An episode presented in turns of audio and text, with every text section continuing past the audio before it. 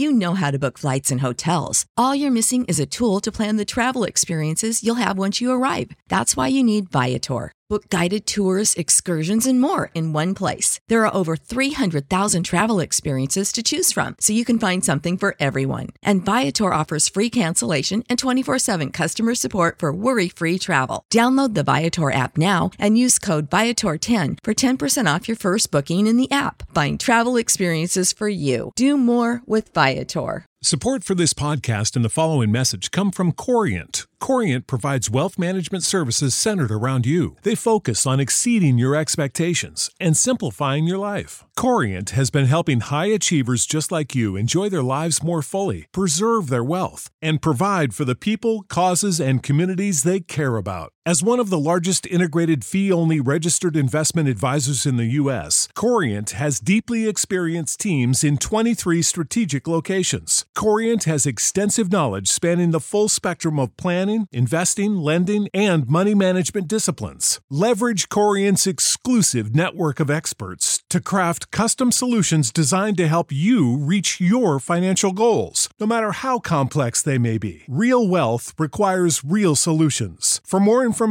connect with a wealth advisor today at corient.com. That's C O R I E N T.com. Corient.com. Welcome back to the Reading and Writing Podcast. My guest today is Daniel Bullen, author of the new book, Daniel Shays' Honorable Rebellion An American Story. Daniel, welcome to the podcast. Great. Thanks for having sure. me on. Well, if someone listening has vaguely heard about Shays' Rebellion, or maybe they're not, they're not familiar with it, can you give us a quick explanation of Daniel Shays' Rebellion, what happened, and why it happened? Sure. Um, the, so Daniel, so the, what's known as Shays' Rebellion uh, has been part of the Massachusetts Massachusetts state frameworks for middle school uh, forever. Um, it's basically taught as the unrest that led to the Constitution, and the story that's been kind of handed down to us is that you know these farmers were unhappy about taxes, so they uh, created disturbances. They showed up at the gun at the courts with guns and the government had to step in and and disperse them and it highlighted failures in the in the um, articles of confederation and so we needed a stronger federal constitution with a federal army and federal powers of taxation and you know that's the story that people are getting um, in middle school and you know even at mount vernon's website their their page you know the home of george washington their website has a page for dan for shays' rebellion and it starts with Shays' Rebellion was an was a violent insurrection in Massachusetts. Um, that's pretty much not true. Um, there was sporadic violence after the um, the protests were over. Um, but what I found when I dug into this um, was that the, the, the actual story really hadn't been told, and it looks a lot like it had been deliberately manipulated. Uh, so the short version is um, the people weren't just angry about taxes; they were watching the government put put measures in place that were going to cost them their farms, and those measures were explicitly unjust.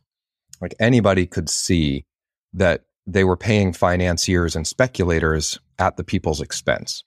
So the principles uh, were were there. You know, the principles were part of this as much as the material consequence that these people might lose their farms, but also having just fought the revolution um, you know the revolution ended in 1783 officially this was 1786 and these people felt like we just fought a war for our liberty and that means not being pushed off of our farms to pay taxes to you know make rich people richer um, so they staged uh, you know protests that lasted for five months they did not fire a shot they didn't even throw a stone through a courthouse window um, and in in the end, the government kind of panicked and fielded an army, and that army dispersed the protesters. But two months later, and this is the part that gets lost in the history.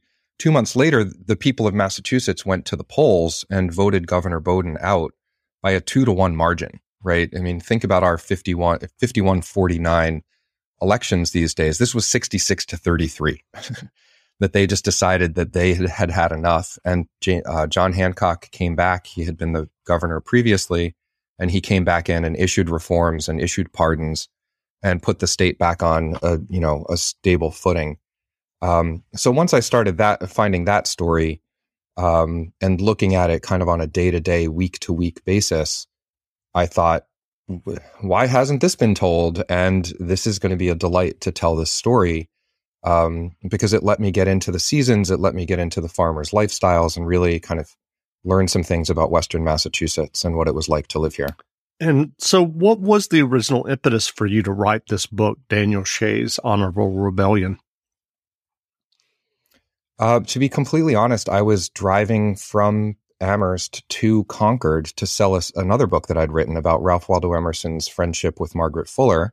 And I was driving over to Concord to go talk to the bookstores and the Walden Pond, you know, um, the Thoreau Society's bookstore at the Wald- at Walden Pond, and drove up what's known as Daniel Shays Highway. Um, and as I say in the preface, that I, I, kind of found this story on the side of the road. I, I literally saw this sign that said Daniel Shays Highway. And I came home and said, right, who's this Daniel Shays fellow? And why is this highway named after him? And once I started reading, um, that was 2012. And once I started reading, um, the the history that I was finding started to kind of match up with things that were in the news. Uh, Occupy had recently been been suppressed by Governor Bloomberg. Um, you know, the riot cops had cleared Zuccotti Park. Bernie Sanders was entering the national scene in 2012. Um, you know, we are the 99% was in the in the air. Um, and there was really a sense that the you know the people were trying to advocate for meaningful changes, and then the institutions were resisting that in meaningful ways. And I felt like I was just watching that happen in the history as the people kept. They started with petitions for a year and a half. They sent very polite petitions from constitutionally authorized town meetings and they were systematically ignored. I mean, anything that was proposed in the House of Representatives in Boston was, you know, swept aside by the Senate, which is where the, the wealthier people held sway. Um, so nothing got to um, the governor's desk by way of reforms. So when the people were finally, you know, after a year and a half, they finally said, "Okay, we can't, we can't put up with this anymore," and they started to interrupt the courts. So it just, I felt like I was watching things happen in two times, but it was still kind of the same story.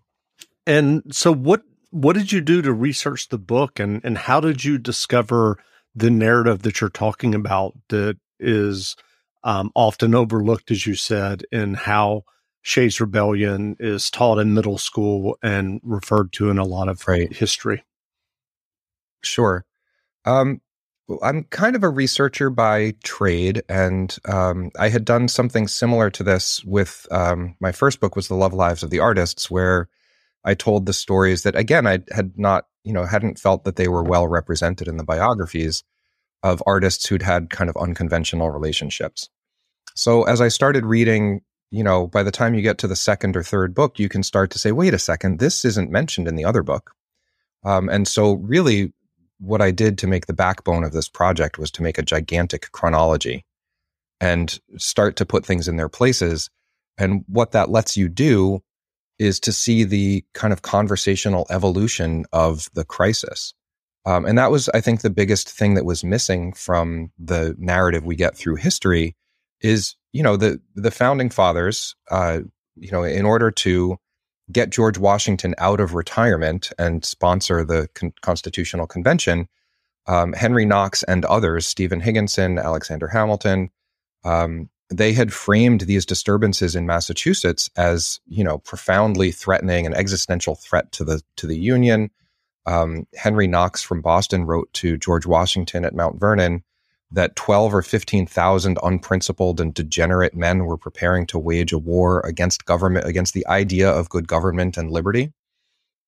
So they had they had cherry picked, and histories had been cherry picking the evidence to show that the people were these terrifying degenerates who were going to create uh, you know, a government of uh, they called it natural law, which is basically might is right and and mobs can take what they want.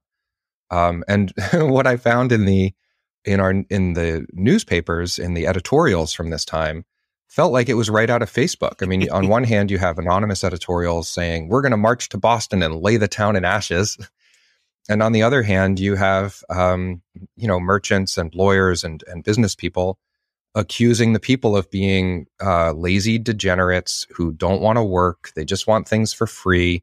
and they want to take from the wealthy who have worked hard to get what they have and they're being stirred up by foreign agents to you know make this trouble in the state um, so you can see why i would would have found this similarity between then and now um, actually our local paper the hampshire gazette was founded in 1786 a month into these dis- these disturbances in order to give the merchants a mouthpiece for making these accusations against the people um, and you know the reason, well, so those anonymous editorials became the the justification for calling the people these you know hostile, degenerate people, you know deplorables, if you will.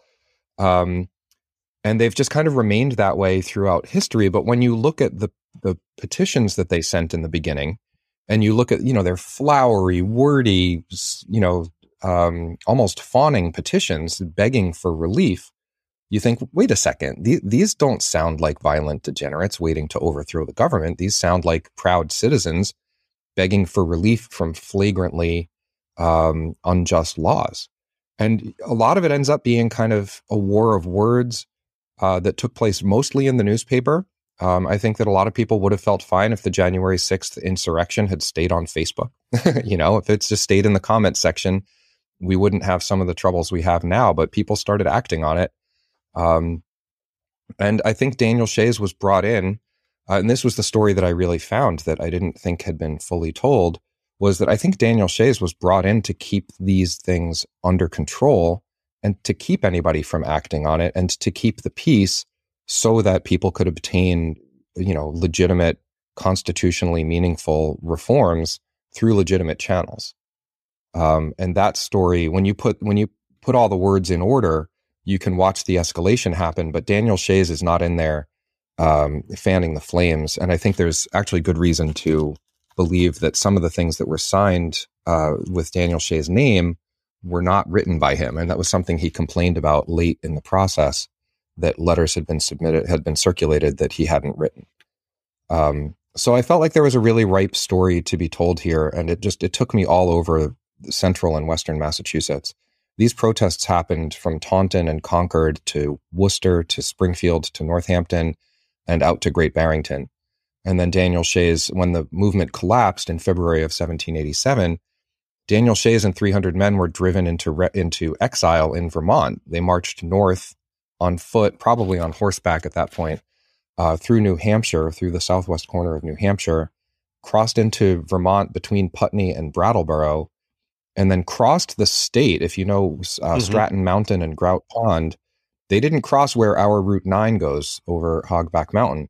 They crossed through the mountains in 18 inches of fresh snow um, and came out in Arlington over by Ethan Allen's um, family homestead and then camped out there waiting to get redress or to see what would happen next.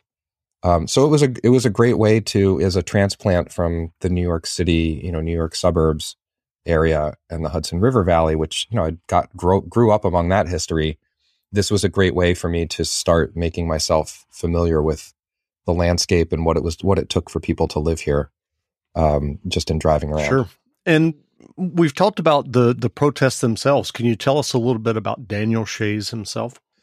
Sure, and this is one of the other things that um, was really satisfying to bring to the book. Um, there I just started putting things together. I found some um, there. Somebody had put together information about his um, his family history, his descendants, his parents, his siblings, um, and I found some resources online that were uh, genealogies of his wife's family. Um, and so we don't know that much about Daniel Shays. He was the son of an a Scots Irish indentured servant, and these were people who had been kind of displaced from the lowlands of Scotland, followed James I to uh, Northern Ireland to make what they called plantations there, um, displacing the the Irish. I mean, that was kind of their test run for colonizing America. Um, and then they had, the Scots Irish had worked in Northern Ireland for long enough that landlords came along and started raising the rates, raising the rents, and forcing people out. So by the early 1700s, the Scots Irish were showing up in Boston the a community of them set up outside of uh, Worcester. They were moved from Boston west to Worcester. The um, the Puritans in Worcester didn't appreciate their presence there, so they pushed them west, and they ended up in the hill towns of Pelham and Colrain and Montague. Um, so, you know, Daniel Shays' father was somebody who had sold his service, you know, years of service in order to come to the colonies. Um, and Daniel Shays was the first son, the third child and first son in that family. Um, and he he was selling his labor. You know, he was working as a laborer um, from as early as he could. But at one point, he worked on Captain Daniel Gilbert's farm in Brookfield, and um, ended up marrying Daniel Gilbert's daughter. So when Daniel Shays marries Gilbert's daughter, um, Gilbert gave him a dowry that allowed him to catapult from laborer into the ranks of gentleman farmers. So Shays made a, a settlement or bought a farm in um, Shutesbury and started his family there before the Revolution. And then during the Revolution, he rose through the ranks, uh, starting at ensign, which is a, a, rank above private, and came out of the war as a commissioned officer. Um, so again, I think that you can see, even from this rough picture, you can see that Daniel Shays is somebody who has um, has connections at every rank. Right, the officer class has accepted him in. The enlisted men have uh, followed him. He he came from among them. He knows all of their experiences, um, and he's living among his people with the Scots Irish. But they're also living in Pelham. He didn't follow his family members north to Vermont or to the western, you know, to eastern New York on the Vermont border where he had siblings, he stayed within a day's ride of Brookfield. Um, so I'm going to guess that just geographically, that his wife's family and Captain Daniel Gilbert uh, remained important to him and to his wife and their five kids. Um, so I see him as somebody who was kind of straddling the line uh, between the upper middle class and the working class people, um, the farmers, and that's I think that's why he got stuck with responsibility for reining these protests in because the first time they protested, he declined. He was asked to lead and he declined. Um, and he only took the, the reins after the first round of protests was met with extremely provocative, uh, threatening language from the state. And then the second round of protests looked like they were going to be, you know, inflammatory. So that's when Daniel Shay said, okay, I'll step in and lead. Um, and I see him as kind of a reluctant leader who was kind of trapped in this in this process that was just going to play out the way that it was going to play out and his name got put on it much to his chagrin as as I think there's a little bit of evidence that he wasn't thrilled about being in that gotcha. role. Without the ones like you who work tirelessly to keep things running, everything would suddenly stop. Hospitals, factories, schools and power plants, they all depend on you. No matter the weather, emergency or time of day, you're the ones who get it done. At Grainger, we're here for you with professional grade industrial supplies, count on real time product availability and fast delivery. Call clickgrainger.com or just stop by. Grainger for the ones who get it done. When you need mealtime inspiration, it's worth shopping Kroger, where you'll find over 30,000 mouthwatering choices that excite your inner foodie. And no matter what tasty choice you make, you'll enjoy our everyday low prices, plus extra ways to save, like digital coupons worth over $600 each week. You can also save up to $1 off per gallon at the pump with fuel points. More savings and more inspiring flavors make shopping Kroger worth it every time. Kroger, fresh for everyone. Fuel restrictions apply. Well, you mentioned earlier the Massachusetts governor race that uh, the governor during this time was defeated um, after the protest. Right. What were some of the other outcomes or results of the protests? Um, they're really the protests didn't change all that much, eh, you know, beyond bringing things back to the state of the economy before. Um, the inflammatory measures that James Bowdoin had put in place um, were really explicitly designed to help this financier class. Um, and the the repeal of that and the repeal of you know they restored habeas corpus uh, when when Hancock came back in. Um, at the end of the day, there were only two people were hung, um, and those people were hung for having participated in something called Hamlin's raid, uh, which was after the thing had collapsed, but before the elections uh, 130 men came back from you know these uh, men from the Berkshire County you know uh, protesters had fled to New York and then they came back um, liberated the prisoners from prison, liberated some rum from people's houses, um, broke into some warehouses, and ended up in a shootout with the local militia. And two of the men from that party were hung for looting. Um, but except for the four people who were killed at the Springfield Armory, um, it, there really not a lot changed. I mean, they kept a couple of people in prison. There were there were threats of hangings uh, in May that were pushed back to June. In June, um, Jason Parmenter uh, from Pelham and Henry McCullough, or Jason Parmenter from Bernardston and Henry McCullough from uh, Pelham, were talk, taken to the gallows. Nooses were placed around their necks. Um, the the funeral sermon was preached, and then instead of pulling the traps, the sheriff pulled out a, a stay uh, so that execution never happened. The, the two men were ultimately pardoned. Um, really, what it did was, um, you know, on the national stage, what this did was it gave the um, gave the nationalists or the the nationalists at the time we we you know have would since call them federalists. Um, it gave them fodder to believe that these dangerous poor people, these dangerous farmers, were going to disrupt the mechanisms of the state. Um, and you know, that's really the fear that pulled George Washington out of retirement and led to the Constitutional Convention. It does need to be said, though, um, in fairness for history's sake, that that movement was well afoot well before these protests right. even started. Um, that there had been conventions in the spring of 86, there had been a convention in Annapolis in, in the fall of 85. Um, that party of people had been trying to get these reforms to the Articles of Confederation for some time already. And this was just a convenient precipitating factor. And I think that there might almost be an argument that um, the ruling, you know, people in charge of things in Massachusetts just let them spiral so that they could feed this argument. Um, because that the hysteria worked for them. It gave them a sense of legitimacy in their government. Gotcha.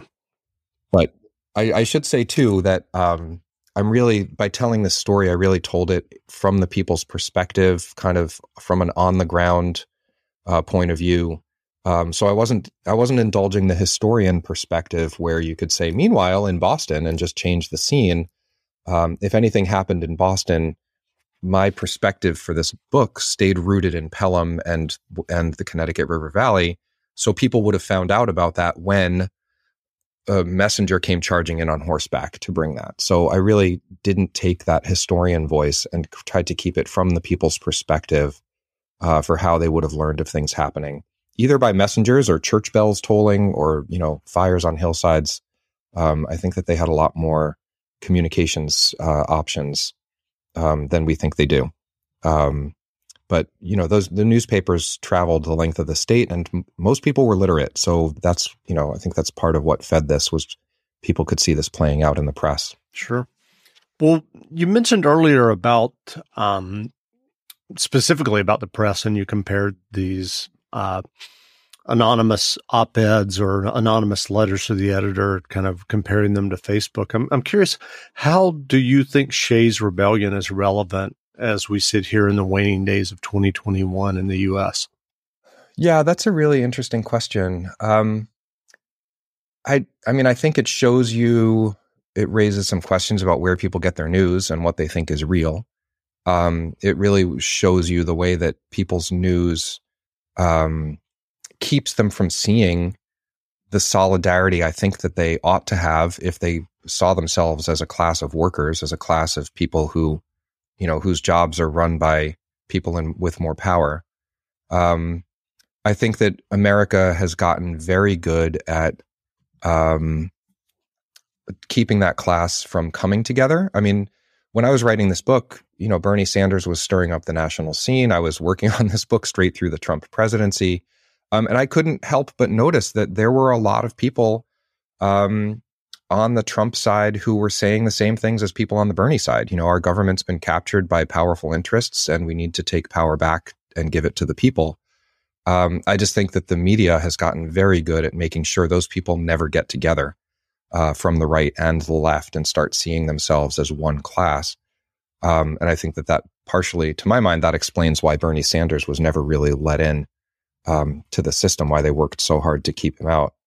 Um, but I think one of the other things that it really shows is something that we saw last summer which is um, after the protests following George Floyd's murder, lots of people got in the streets and it was a chaotic scene and and people were uh, upset and nervous about what was happening but those protests had real consequences and it wasn't electoral consequences necessarily they directly led to the reallocation of tens or hundreds of millions of dollars nationwide um, from police departments in cities in city budgets and those consequences were not the result of electing Democrats. The, the cities where these things took place had been run by Democrats for a long time, but they changed the power structure between elected officials and police unions and police budgets. And people started looking for different ways to do things. And I think that when people get involved in politics, um, I mean, that's I think the real story to this uh, to this book and the real relevance today is that when people get into the politics, uh, when they get in the streets, different kinds of things happen than when they just get into the voting booth, right? By the time they get you to the voting booth, they've narrowed down the options for you. But when people are in the streets, there's this hysteria that goes with, and nobody's sure what's going to happen, and everybody can imagine the worst. And that I think that that fear kind of brings people together.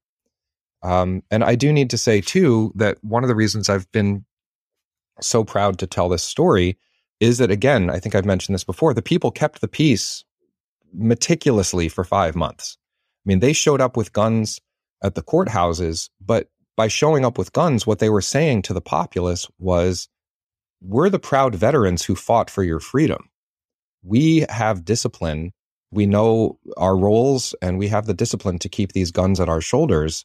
And you don't have to be afraid that we're the democratic mobs come to take things from wealthy people. Um, we don't mind inequality it's really injustice that's going to be hard for us to swallow. And we're being, you know, we're the victims of this injustice and we're asking you to support us. Right. And by, by keeping those guns at their shoulders, they're, they're showing that the people don't have anything to, to be afraid of. Of course, in Boston, once that news gets to Boston and the rumors have inflated the numbers of people, it looks like 30,000 armed, drunken people are rioting in the streets um, and you know tearing everything up. And now it seems to call for repressive measures. Um, but some of the repressive measures they passed just fanned the flames. I mean, after the first rounds of protests, the governor passed a riot act that criminalized gatherings. Um, and the penalty was a year in prison with whippings, 39 stripes every three months, and forfeiting land and property to the state. And in addition to that, deputies were immunized to liability for any uh, deaths or injuries they caused during, you know, dispersing these protests. So for people who had just fought fought off the crown and fought to have more rights than that, watching this riot act get passed was just completely intolerable, and there was no way that the government was going to resolve this uh, by clamping down on it that way. It just more, brought more people out. Interesting. Well, what books, novels, or nonfiction have you been reading lately that you've enjoyed and would recommend? Um, you know, I'm so I'm working on a novel right now, and it's um, it's a little bit out there, but it draws heavily on mythology, um, and different ways that you know myths seem real to people um, I'm really fascinated with the stories we tell as as you know supposedly technically advanced industrial industrial age people. I still think there are a lot of fictions that we tell ourselves about how the world works. Um, so I've gone back to, I think it's one of the best books is Roberto Calasso's book, The Marriage of Cadmus and Harmony. Um, and that marriage feast where Cadmus and Harmony were married was the last time that the gods sat down with people at the same banquet. And after that, the gods were at a distance and the people went about their business, you know, remotely uh, from the gods' presence. Um, but Roberto Calasso is just, it's really genius. Uh, his, the intelligence in this book is, is really deep. And the, uh, I don't know, his heart just seems really capacious. And I, the sentences you get in the, out of these stories, um, they just keep turning over into these different kinds of puzzles, uh, which I find really stimulating um, and fascinating to go back to. It's a really deep well I can just keep going back to. Um, that's probably the one I've been digging around in the most and then just kind of dipping in.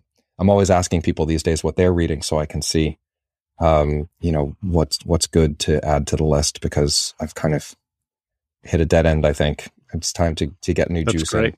So I'll have I'll have to ask you the same thing.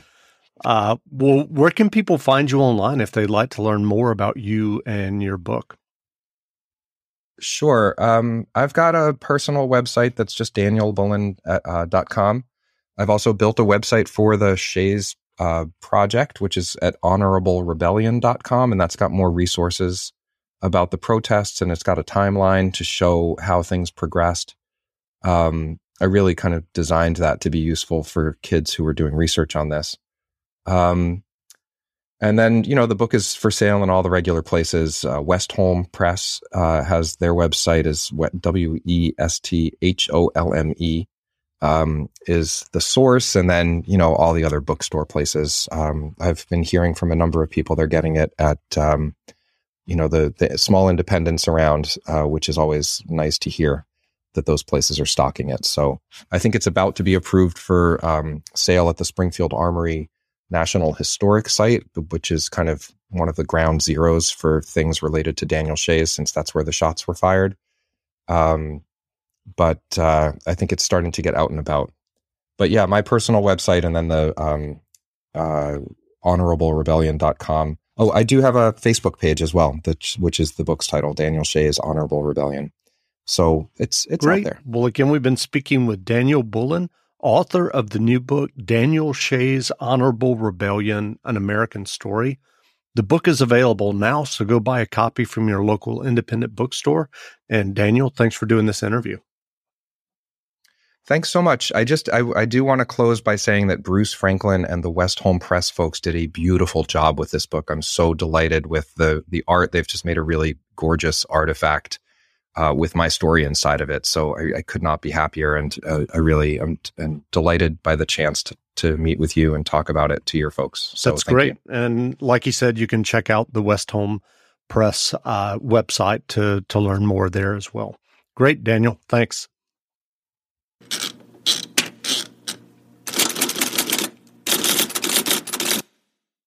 Sick of being upsold at gyms? My guy, you're currently a base member. For $90 more, I can upgrade you to our Shred membership. For 130 more, you'll be a Swole member. And for just $300 more, you'll reach Sweat Platinum. At Planet Fitness, you'll get energy without the upsell. Never pushy, always free fitness training and equipment for every workout. It's fitness that fits your budget. Join Planet Fitness for just $1 down and $10 a month. Cancel anytime. Deal ends Friday, May 10th. See Home Club for details.